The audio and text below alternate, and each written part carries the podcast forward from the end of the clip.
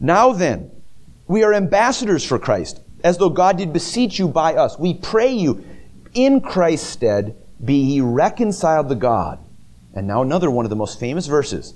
For he, God, hath made him, that Jesus, to be sin for us, who knew no sin. Jesus, knowing no sin personally, that we might be made the righteousness of God in him. Now, there are some wonderful pieces of theology and practice in those few short verses. We see of a new life in Christ. Everything becomes new we see something about the substitutionary atonement made in Jesus Christ, that great exchange, that God made Jesus to be the sin bearer for us, that we might have a trade. We might, we give our sin, He, we receive from Him His righteousness, the righteousness of God in Him. We see the heart of Paul here to say, we are pleading with you to be reconciled with God. This is God's heart toward mankind, that mankind is the enemy of God. They have made themselves the enemy of God by their sin. And now in Christ, God is reaching out his hand down into the world and saying, I'm willing to reconcile. I'm willing to be mediated with you by Jesus Christ. Please be reconciled. I've done everything that needs to be done. All that needs to be done is for you to accept this word of reconciliation.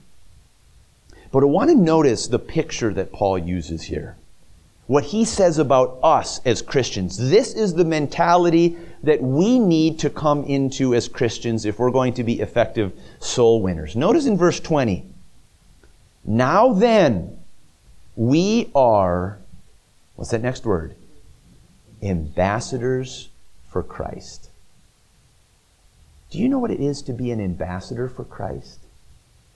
Do you know what it is to have the mentality daily that in this world, you, we, are ambassadors for Jesus Christ? The title of the message tonight simply Ambassadors for Christ.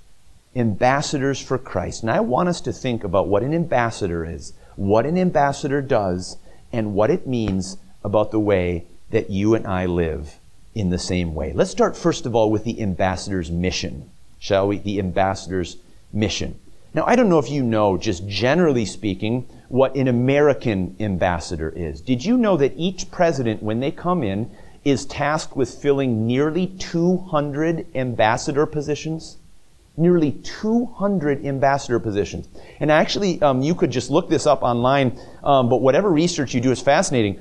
I didn't know this. I read an interview with one of um, President Obama's ambassadors. He was the ambassador to Spain and to Andorra. And he described the selection process. Sometimes these are just cushy jobs that go to big donors of the president. I mean, think of like the ambassador to the Maldives or, or some tropical location, right? That's just a plum job. You just get to go probably sit on the beach. I don't know.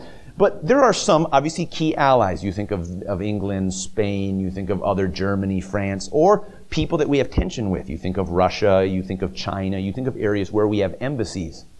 And in many of these cases, there's actually some significant thought about who needs to be placed in this ambassador role. This person who the interview was with was actually a, a career diplomat, as many of them are. They are trained in the diplomacy. They are trained in what the U.S. interests are. They are familiar with foreign policy. They are uh, uh, uh, experts in this field. What was interesting to me was that there was about a year between his nomination and his, his um, confirmation by the Senate, because these ambassadors are confirmed by the Senate. And you think, why are they confirmed? It's because when this ambassador goes over to the other country, they become, for all intents and purposes, the head of state as it relates to the United States. Those employees of the United States, defense officials, other people, other, other, other uh, employees, are residing in the embassy. They're, they are working out of the embassy. That is their office. And they report to the ambassador. The ambassador reports back to the president. For all intents and purposes, that ambassador is the president of the United States, is the official representative of the United States carrying out the tasks of the United States in that country. It's a, it's a very important job. And you would only need to look through history at times where ambassadors have made faux pas or other slips that have been very embarrassing to the president or the leader that they were representing. So if we were just to take an ambassador, just even our idea of an ambassador, we don't even need to do that. Historically, you go back to time immemorial, uh, there have been political leaders, kings, kingdoms that have sent ambassadors to other countries. Paul would have been very familiar with this. If we were just going to take out the, just the main characteristics, the main mission of an ambassador, you'd say there's a couple things. One, ambassadors are strangers. They are in a foreign land that they do not live in. There is, it is not their citizenship. They are strangers. And of course, now you know why this picture works for us. Because scripture tells us repeatedly, we are strangers and pilgrims. As Paul says in Philippians chapter 3, our, our conversation, the idea of that word in the Greek is citizenship. Our citizenship is in heaven from whence we wait for the Savior. So if you have this picture, we as Christians are here in this world, but we're not centrally Americans. We're strangers, even in the land of our birth. Now, the second thing is it's a stranger who represents a foreign sovereign.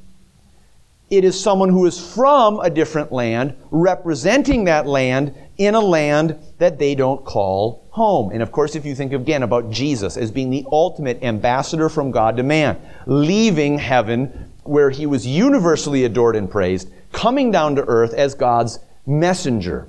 And he has given you the same task. Do you remember in John chapter 20, Jesus says to his disciples after he's risen from the dead, he says, Peace be unto you, as my Father hath sent me. Ambassador. Even so send I you.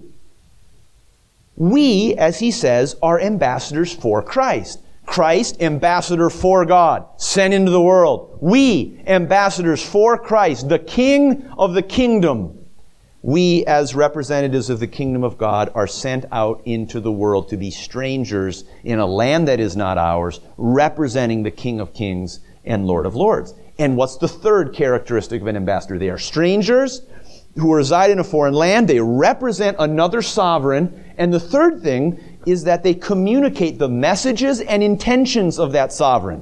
Why are they there? They are there to send the sovereign's words to the foreign land. That is just ultimately what a sovereign or what an ambassador does. And that's what we do. That's fundamentally our mission here on earth to represent Jesus Christ on the earth, to communicate his message and his intention. And I want to pause here for just a moment.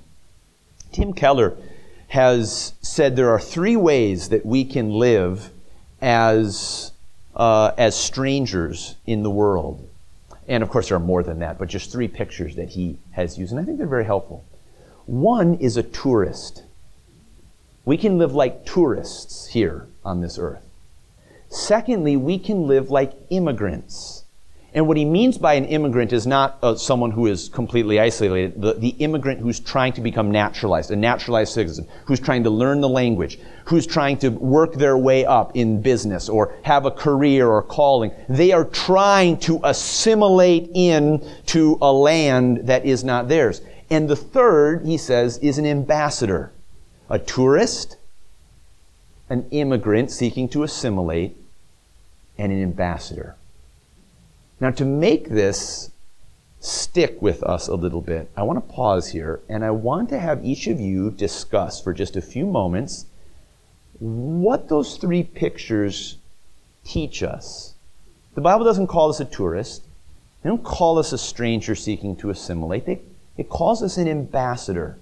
What I want to do is just in, in groups, what we're going to do is we'll just have these first rows here, the first four rows back to the Medfords. We'll have you in a group right here. We'll have that group back there around Kelvin Todd the back meet. We'll have this group Holmquist on up meet, and then we'll have that group right there in the back with the Molitors and Kevin back. And I want you to do this. I want you to discuss, just take, we'll take five or ten minutes, the differences between a tourist, uh, a, uh, a, an immigrant, and an ambassador. And why do you think God calls you to be an ambassador? What is different about an ambassador than about these other roles? And how might these things influence the way we think about our life here on earth? So let's just break up really quickly. We'll discuss for about five or ten minutes. We'll get some feedback, and then we'll finish up with some uh, additional thoughts on this that I hope will be helpful.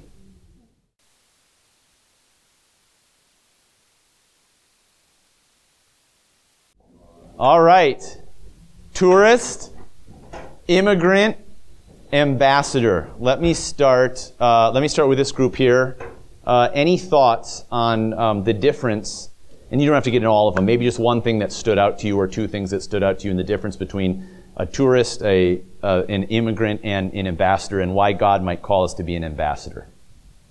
Any thoughts for that first group there? Yeah, good. They have a knowledge of not only what they are representing, but they also have to have a knowledge of where they're going. And that's a really important thing. We'll get to that in just a minute. All right, group in the back there. Yeah. One of the most significant things about an ambassador, if you look across world history, it has been known since, well, thousands of years before Christ. You did not mess with someone else's ambassador. Even in times of war, ambassadors received terms of peace. They were treated with respect and honor because you touched an ambassador, who are you were touching? You were picking a fight with the other country. And that's what the remarkable thing for Paul to use this because Jesus' ambassadors on this earth have been treated just like he was. And Jesus told us that. And so there is very much a, a poignant connection there that when Christians are mistreated, they are really, as Jesus said to Paul, why are you persecuting me? He was persecuting Christians, but by persecuting the ambassadors of Jesus Christ, they are persecuting him. Good. All right. I want to just have some thoughts on this. And let's talk secondly about the ambassador's mandate. The ambassador's mandate. I want us to think about these three groups of people again. I want to start with the immigrant, the assimilating immigrant. The assimilating immigrant is a stranger. They are coming to a new place. They are not fully aware of all the aspects, the sensitivities of the culture, but they are committed to learn them. Why? Because of their own comfort, because of their own profit, because of the own stability of their family, because of their own interests. In other words, the, the, the immigrant is seeking to assimilate into a country, into a new culture, into a new land, but it is for their own interests. And the point that we have made is that the Christian is an ambassador for Christ. So he has no interests of his own. An ambassador who is in another land and has an interest other than the president that he serves is a traitor. He is a detriment. So if I am in a culture, if I'm in the United States of America and I am acting like an immigrant to assimilate in, what am I? I'm a worldling. Why does James chapter 4 say, Love not the world, neither the things that are in the world? If any man love the world, the love of the Father is not in him. What's he talking about? He's talking about loyalty. He's talking about the one who says, I love the world system that is opposed to my king. And when I do that, when I assimilate, I am abandoning my role as an ambassador by trying to get into the culture that is opposed to the king I represent. So that is why we cannot be assimilators. We are not immigrants in that sense. But contrast that with the tourist. The tourist is also a stranger. The tourist also is becoming accustomed to what is around him. But think about the stereotypical tourist. The one who walks around blithely unconcerned with the culture around him. Think of the tourists who walk in, right, with the big camera, they have this, they're chattering away in a foreign language. They don't really care about the customs because all they're there is to look and have a good time and then depart back home. Now you say, why is this important? Because a tourist and an immigrant are equally self-interested. An immigrant says, I want to put down roots here for my own interest, for my own benefit. A tourist says, I don't want to put down roots. I don't care about being involved here. I don't care about investing in the lives of people here because I've got a flight home in 72 hours. I just want to connect. Now, do you know that each of these poles are dangers that will hinder your and my evangelism? And they are at the fundamental core of what we have to balance in our lives as Christians. On the one hand, recognizing that if we love the world, we are being disloyal to our King And our assimilation into the world is doing harm to our ability to represent the interests of God. On the other hand, if we take the approach of a tourist and say, I'm only living here for a short period of time, I don't need to invest in the world around me. I don't need to get to know their customs. I don't need, in a sense, to speak their language. Then we say, then what are we? We are simply tourists who are abandoning the ultimate interest of our king because what is the interest of our king? The interest of our king, look at 2 Corinthians chapter 5. We are to wit that God was in Christ reconciling the world unto himself. Now, friends, if we could balance these two things, we would be able to cut through so much of the issues we run into today with engaging with culture, with the worldliness that so often comes from it. I'm struck by Acts chapter 17 when Paul goes to Athens. Do you know Paul went sightseeing in Athens? Wouldn't you have? I would have. I've been to Athens. We went did some sightseeing. Paul goes around and looks at all these wonderful buildings, and this is the why. Scripture says that when he was going around there looking at all their culture, his spirit his was boiling within him. He, it was stirred within him. And then when he got up to speak, he said, When I went and I beheld your devotions. Not only that, he said to them, He said, As one of your own poets has said, Paul was a guy who that when he went someplace, he wanted to know what, who they were. And he was even familiar with some of the things their own poets had said. He quotes the poet of Crete when he's talking to Titus in Titus chapter 1. So there's a level of engagement and we might even say assimilation of investment in the place where we are as strangers that is right and appropriate for Christians and is necessary if you want to be an effective soul winner. And yet it is always under loyalty to your king above all, always out of love for your king out of, out of, uh, uh, uh, above all things. We are not tourists because we have the heart of our king to go into the world. Jesus said, You are the salt of the earth. You can't have salt have a purpose if it's separate from the meat, if it's separate from the food. It has to be in, it has to be there, it has to be in contact with the, uh, with the corruption that it's seeking to hinder. But on the other hand, while we seek to assimilate, while we seek to invest, while we seek to reach out into our world, we all always are remembering that we are an ambassador for the King, always with his interests in mind, always with ultimate loyalty to him, complete and independent loyalty from what we are doing in the world. You see, the ambassador is balancing. On one hand, he is entirely loyal to his king.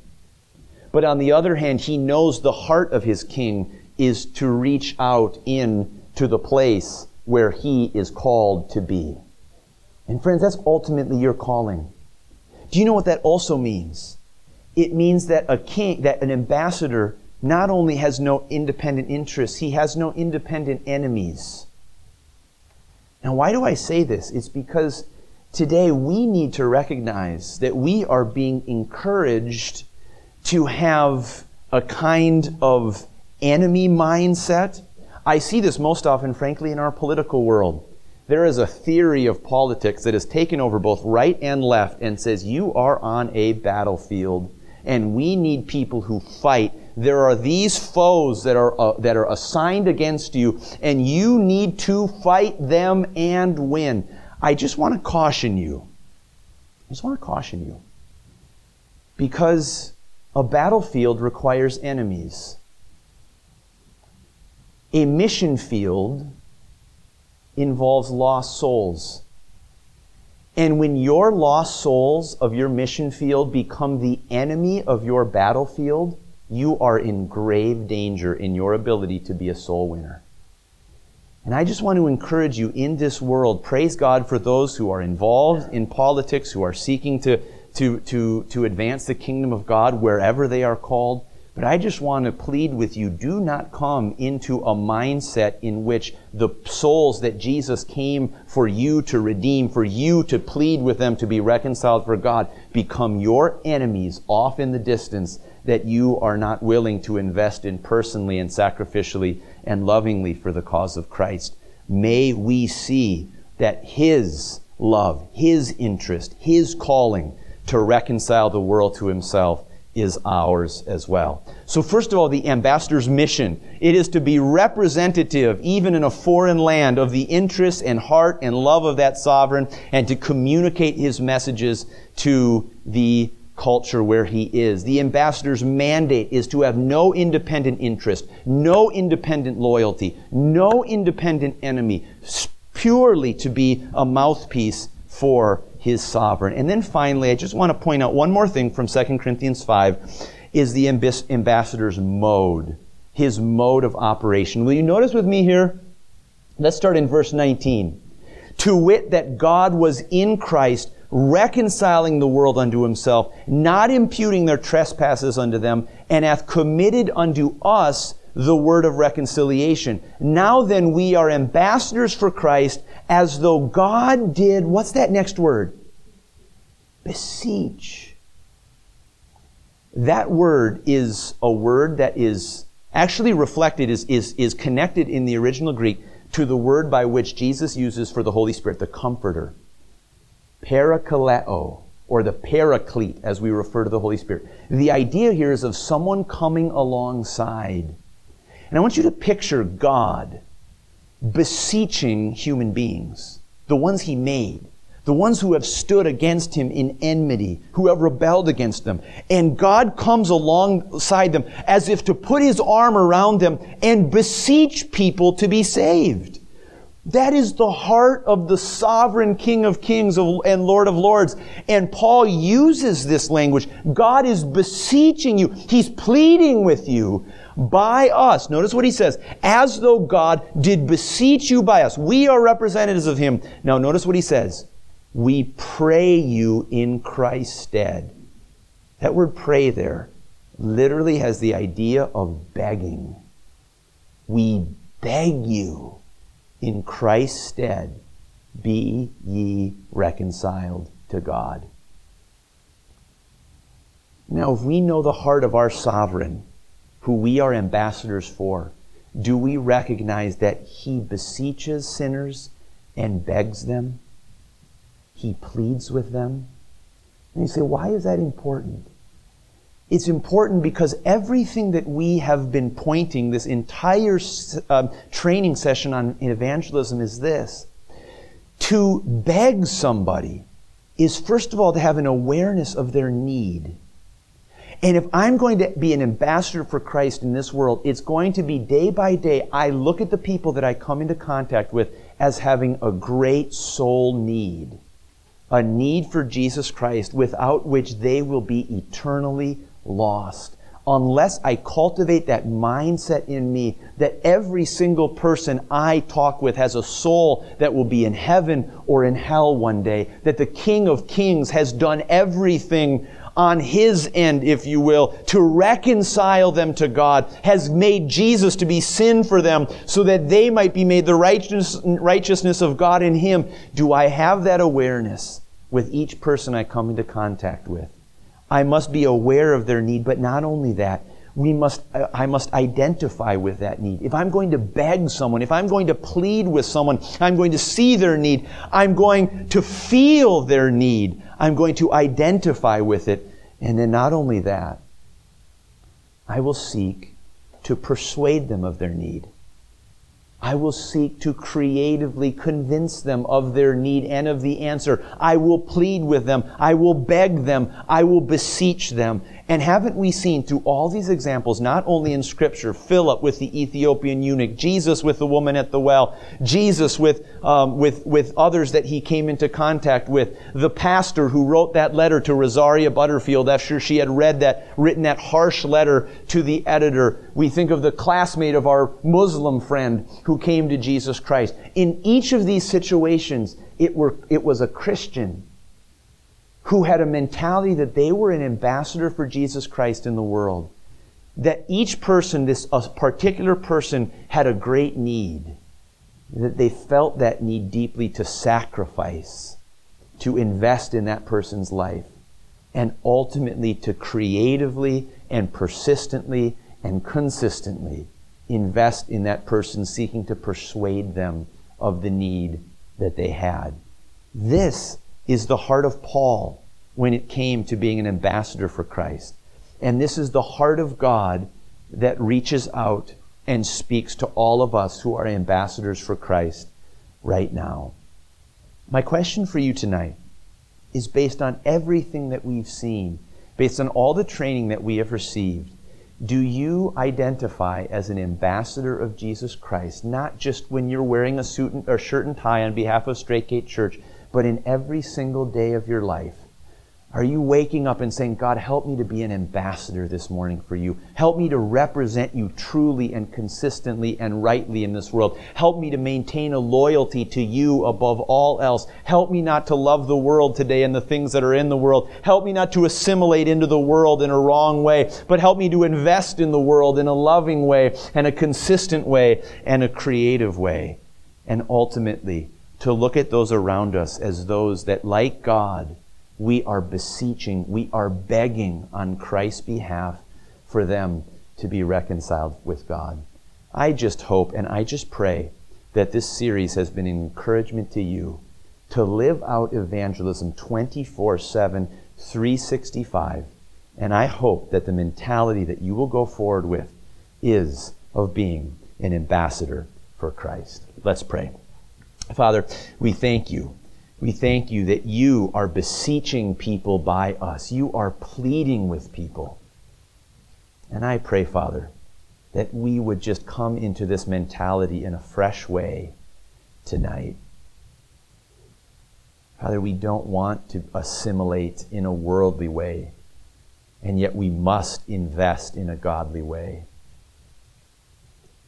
Because you are reconciling the world to yourself.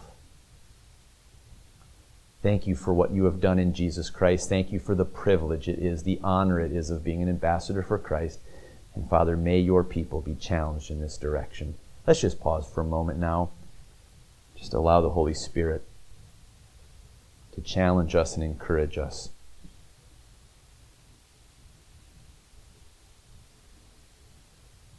Be reconciled to God. Father, thank you for the work that's been done. May each of us experience again afresh that reconciliation that you have made. We pray in Jesus' name. Amen.